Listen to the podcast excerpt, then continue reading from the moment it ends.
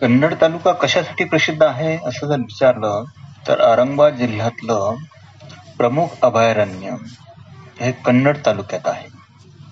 अर्थात ते कन्नड आणि चाळीसगाव या दोन तालुक्याच्या सीमारेषेवर आहे. प्रदूषण वाढत आहे. हरितपट्टा दिवसेंदिवस कमी होतो आहे. म्हणून गवताळा अट्टमघाट वन्यजीव अभयारण्य हे राज्य शासनाने एकोणीसशे शहाऐंशी मध्ये सुरक्षित क्षेत्र म्हणून घोषित केले. पंचवीस ऑक्टोबर एकोणीसशे सत्त्याण्णव रोजी जाहीर केलेल्या प्रकटनाद्वारे कन्नड तालुक्यातील हा बावीस गावातील एकूण चौदा हजार सहाशे चौवेचाळीस हेक्टर वनोत्तर कामात बंदी घालण्याची आली. पंचवीस ऑक्टोबर एकोणावीसशे सत्त्याण्णव साली. अभयारण्य परिसर हा चिंचोळा आहे. इथं खोऱ्यापासून किले अंतूर पर्यंतचा परिसर. या अरण्यात हे अभयारण्य कन्नड आणि चाळीसगाव या तालुक्यातून सुमारे दोनशे एकसष्ट पॉइंट चौतीस चौरस किलोमीटर क्षेत्रात पसरले आहे.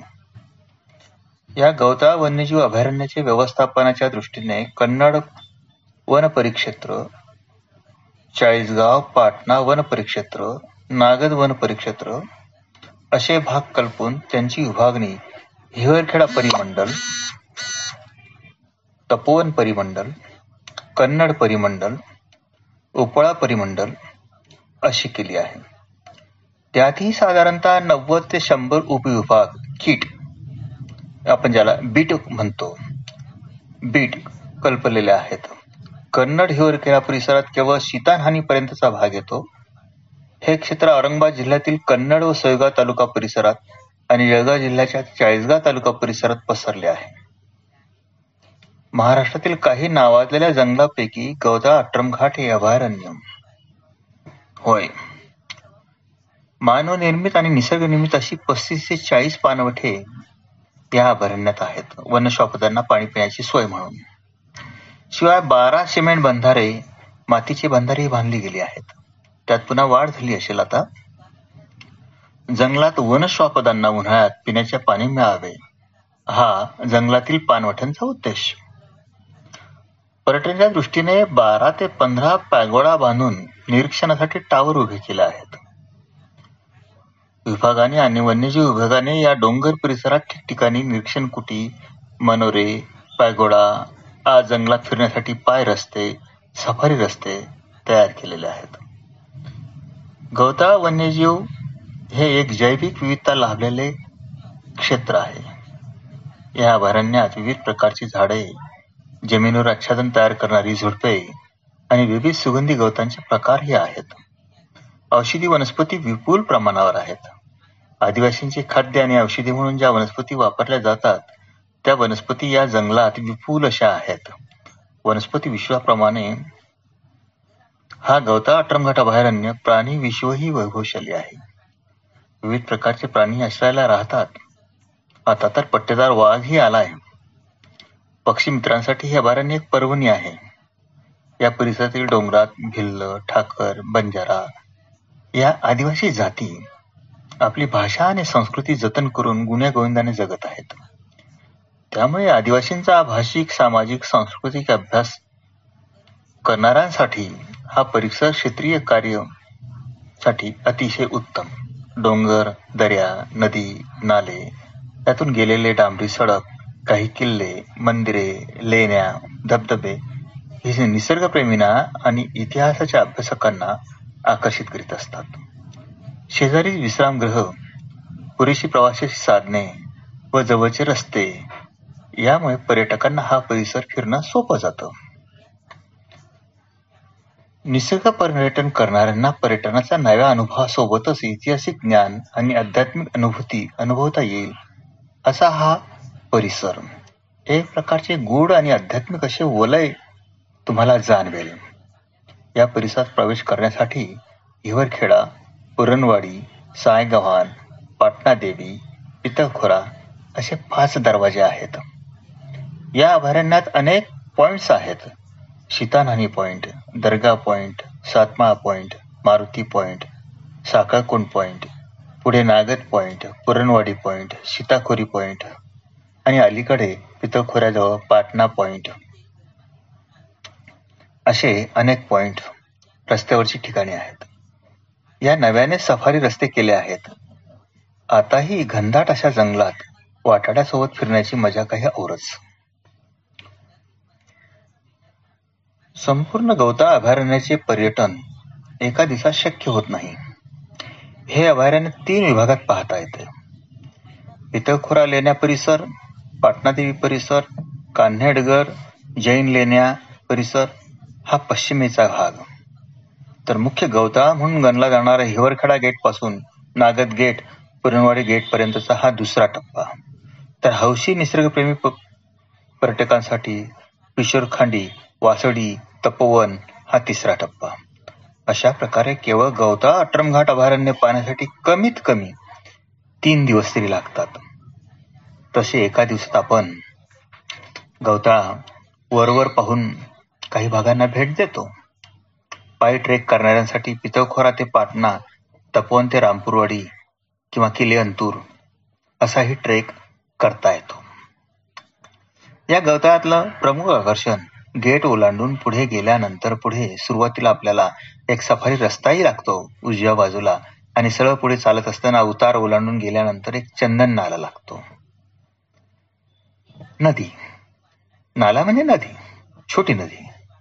आपण गवता अभयारण्यात कन्नडच्या दिशेने प्रवेश साधारणतः पाच किलोमीटर अंतरावर मुख्य दरवाजा आणि तपासणी नाका आहे. तेथे एक माहिती केंद्रही उभारले आहे. माहिती केंद्रात गवता परिसरात प्रेक्षणीय अशा स्थानकांचे देखावे प्रतिकृती ठेवण्यात आलेले आहेत. तेथे गवताळ जंगलात पाहण्यासारखे काय काय आहे? या बाबींची सचित्र माहिती आपल्याला मिळते. गेटवरच प्रवेश करताना. त्या पाहून आपण पुढे वाटचाल केली. तर जंगल सफारीचा रस्ता लागतो. सडकेने पुढे गेल्या साधारणतः पाऊन किलोमीटर एक अंतरावर एक नाला लागतो. तो नाला किंवा ती नदी म्हणजे चंदन नाला. त्याच्या दुतर्फा विपुल अशी चंदनाची झाडे असल्याने त्याला चंदन नाला असे नाव पडले. हा परिसर रम्य परिसर आहे. नाल्याच्या पाण्यातून चालण्याची मजा काही औरच दोन्ही बाजूंना दाट अशी उंच उंच झाडांची गर्दी. त्यावर पक्ष्यांचा किलकिलाट. वाहणारा नाला. तो ओलांडून वर गेल्यास पुढे सिमेंट बंधारा उंच असा निसर्ग निरीक्षणासाठीचा टावर. सिमेंट बंधाराचे पुढे माती बंधारे बांधले आहेत. तेथे बाराही महिने वन्य प्राण्यांसाठी पाणी उपलब्ध असते. या परिसरात अनेक प्रकारचे साप मोर लांडगे चितळ रुही आणि कधी कधी बिपट अस्वल दृष्टीत पडते. हा चंदन नालापुढे खोल असल्याने त्यात विसाव्याला अनेक प्राणी थांबतात. पाय फिरणाऱ्यांनी हा परिसर उत्तमच तसा धोकेदायकही कारण वन्य प्राणी आणि साप यापासून आपल्याला सावध राहावे लागेल. असंच पुढे आपण चालत राहिलो सडकेने तर पुढे जी खांडी आहे खूप चढची जागा त्याच्या डाव्या बाजूला जुना मारुती किंवा रुही तलाव हा पॉइंट लागतो. अर्थात तो आरक्षित असा क्षेत्र असल्याने तिकडे जायला तशी मनाई असते कारण तो धोकेदायक आहे. त्या चंदन नाल्याला पूल ओढून वर चढून गेले की डाव्या बाजूला असलेल्या टेकडीला लागून पायावाट लागते. या पायवाटेने साधारणतः एक ते दीड किलोमीटर अंतर पायी चालत गेल्यास सपाटीचा प्रदेश लागतो. तिथे अनेक झरे वाहून नैसर्गिक तलावाचे रूप आहे. या नैसर्गिक तलावाला रुही तलाव या वन्य प्राण्यांसाठी सुरक्षित असल्याने तेथे वन्य प्राण्यांचा वावर असतो. याच परिसरात डोंगराला लागून मोठी मारुतीची मूर्ती मोठा कोरलेला दगड तिथे आहे. याच डोंगरात मारुतीच्या वरच्या बाजूला उंच चढून गेले असते ते भुयारात तंट्या भील आपल्या लुटीचा माल ठेवत असे अशी दंतकथा या परिसरात रूढ आहे. मात्र या परिसरात मानवी वसाहतीचे काही अवशेषही आढळतात. या परिसरात जाण्यासाठी त्या चंदन नाल्यातून वर चढूनही जाता येते. पुढे सडकेने गेल्यास नागमोडी उंच अशी खांडी आहे. तिच्या डाव्या बाजूला चढून जाता येते. चालताना जमिनीवरील सापांना जपावे लागते. चालताना आपल्या डोक्याला लागणाऱ्या फांद्यांवर सुद्धा साप असतात. हे फांद्यांच्या रंगाचे साप असतात. तेही जपावे लागतात. शिवाय उंच झाडावर बिबट्याही बसलेला असू शकतो. हा परिसर तसा संरक्षित असल्याने मानवी वावराला मज्जाव करण्यात आला आहे. उंच खांडी डोंगरातील रस्त्याचा भाग असं चढून गेल्यानंतर वळ मारणाचा सपाट भाग लागतो. या परिसरात वन खात्याने खोल दऱ्यांचे सौंदर्य न्यायासाठी संपूर्ण रेलिंग लावून ठिकठिकाणी व्ह्यू पॉइंट्सही केलेले आहेत. तसेच नव्याने उभारलेले मारुती मंदिरही दिसते. रस्त्याच्या डाव्या बाजूला आणि उजव्या बाजूला दर्गा आणि गवताळा तलाव. मागे निरीक्षण पागोडा आहे. त्या बाजूला खालच्या खोल खोल दऱ्यांचे दृश्य नाहता येते. गवताळा तलाव गवताळा हे गाव. या गावाचे घराच्या भिंतीचे अवशेष आजही आढळतात. या गावाचे हे तळे असे गाव तळे म्हणजे गावतळा गवताळा वरून या गव्हाऱ्यांचं नाव गवताळा असे. पुढे चाळीसगाव जाणारा घाट आट्रम या इंग्रज अधिकाऱ्याने बनवला असल्याने या गवताळा परिसरात येणारा हा अट्रम घाट असल्याने वन्यजीव अभयारण्याचे नाव गवताळा अट्रम घाट वन्यजीव अभयारण्य असे देण्यात आले आहे. आता गवताळा तलाव. गवताळा तलाव या परिसरात मारुती मंदिर डाव्या बाजूला आणि उजव्या बाजूला हा गवताळा तलाव. हा तलाव म्हणजे वन्य प्राण्यांसाठी बाराही महिने पाणी असलेला पानवठा. संपूर्ण खडक करून त्याच्या शिळाचे कापे चौफेर रचून बांधलेला हा तलाव. ठिकठिकाणी आपण अहिल्याबाई होळकरांनी बांधलेले तलाव पाहतो. तशाच बांधणीचा हा तलाव. चौफेर चिंचीची झाडे तेथूनच समोरच्या टेकड्यांवर गौतम ऋषी आश्रमाला जाण्यासाठी पायऱ्या केलेल्या आहेत. या तलावात नेहमी पाणी असते. येथे अभयारण्यात पशु पक्षी पाणी पिण्यासाठी येतात. पशु पक्षी निरीक्षणासाठी हे योग्य ठिकाण आहे. तलावाच्या दक्षिणेकडील काठावर काले संयज्ञ दर्गा आहे. या तलावाची खोली साधारणतः वीस फूट. खाली दर्गा वर गौतम ऋषी आश्रम यांच्या दरवर्षी यात्रा भरतात. येथे वन्य खात्याने उंच असा निरीक्षण मनोराही उभा केला आहे. तलावाच्या चौफेर बोरी आणि करवंद्याच्या जाळ्या आहेत. या तलावाच्या व शेजारच्या सडकेच्या दुतर्फा बारकाईने पाहिले तर जुन्या वस्तीचे जुन्या घरांचे अवशेष आपल्याला पाहायला मिळतात. कधी काळी येथे गवळी लोकांची वस्ती होती असे समजतात.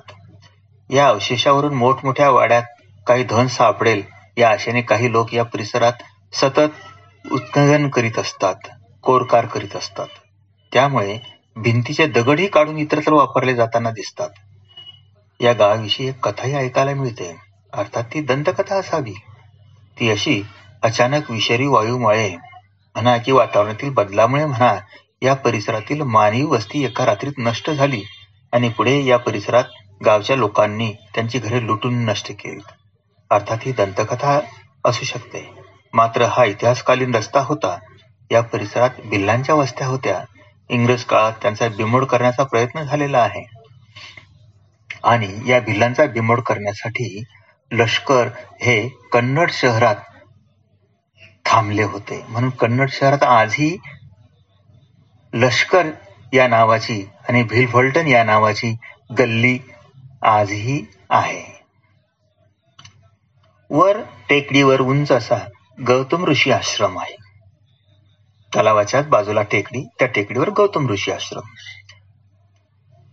ही तलावाच्या उत्तरेच्या टेकडीवर जाणारा सिमेंटच्या पायऱ्या चढून वर गेलं हल्ली सिमेंटच्या पायऱ्या झाल्यात आधी त्या नव्हत्या गौतम ऋषी आश्रमाला जाता येते. गवता अभयारण्याच्या मध्यभागी उंच डोंगरावर गौतम ऋषी आश्रम. तेथे मोठ्या गवेत अनेक मूर्त्या दोन्ही बाजूला पिण्याची पाच सहा दगडाला कोरलेली टाकी.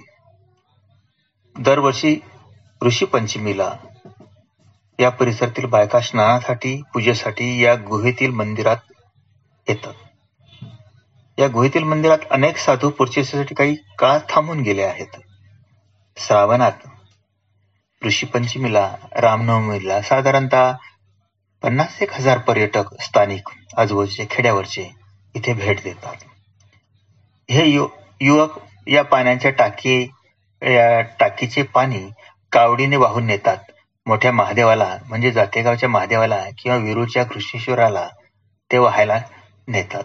या गुहेत गौतम ऋषी शिवाय महादेवाची पिंड नंदी राम लक्ष्मण सीता यांच्याही मूर्त्या अलीकडे स्थापन केलेल्या आहेत. जुनी गौतम ऋषींची मूर्ती खंडित झाल्याने ती काढून टाकली आहे. काही स्थानिक मंडळीच्या मदतीने समोरच्या भागात ओटा बांधून हिंस्र पशूपासून या थांबणाऱ्या साधू लोकांचे संरक्षण व्हावे म्हणून लोखंडी जाळीचा दरवाजाही बसवला आहे. या मुख्य लेणीच्या आत डाव्या बाजूला पाण्याची टाकी व उजव्या बाजूला लहान लेणीची खोली अलीकडे त्याला दरवाजे लावण्यात आले आहेत. अनेक वेळा या परिसरात पाणी पिण्यासाठी बिबटे माकडे इतर प्राणी येतात. अभयारण्य क्षेत्रात हा मोडत असल्याने पुढे अभयारण्य या घोषणेनंतर येथे साधू संतांना मुक्कामाला थांबण्याला मनाई करण्यात आली आहे. बांधकामावरही मज्जा किंवा बंदी करण्यात आली आहे. त्यामुळे हा परिसर काहीसा आता ओसाड झाला आहे. गौतम ऋषी आश्रमाच्या वरच्या डोंगरावर चढून गेलात तर तिथे शेवटच्या टोकावर टेहळणीचा बुरुजाचे बांधकाम आढळते. याच परिसरात काही मोठमोठ्या वास्तूंच्या पहियाचे बेसमेंटचे अवशेषी आहेत. या टेकडीच्या वर गौतम ऋषी आश्रमाच्या टेकडीच्या वर. या बेसमेंटच्या अवशेषासोबत विहिरीचेही काही अवशेष आहेत. या टेकडीला काही भुयारीही आहेत. या बुरुजावरून खाली शीतानहानी म्हणून ओळखले जाते. ते मंदिर दिसते. आणि या शीतानहानीच्या मंदिराच्या पुढे डोंगराच्या कडेला दुसरा बुरुज दिसतो. गौतम ऋषी आश्रमाच्या पायऱ्या उतरून रस्त्याला लागल्यानंतर काही अंतर पार केल्यावर वळ ओलांडताच उतारावर रस्त्याच्या डाव्या बाजूला आपल्याला पडके हेमाडपंथी मंदिरासारखं बांधकाम दिसतंय. आणि तीच ही शीतानहानी शीता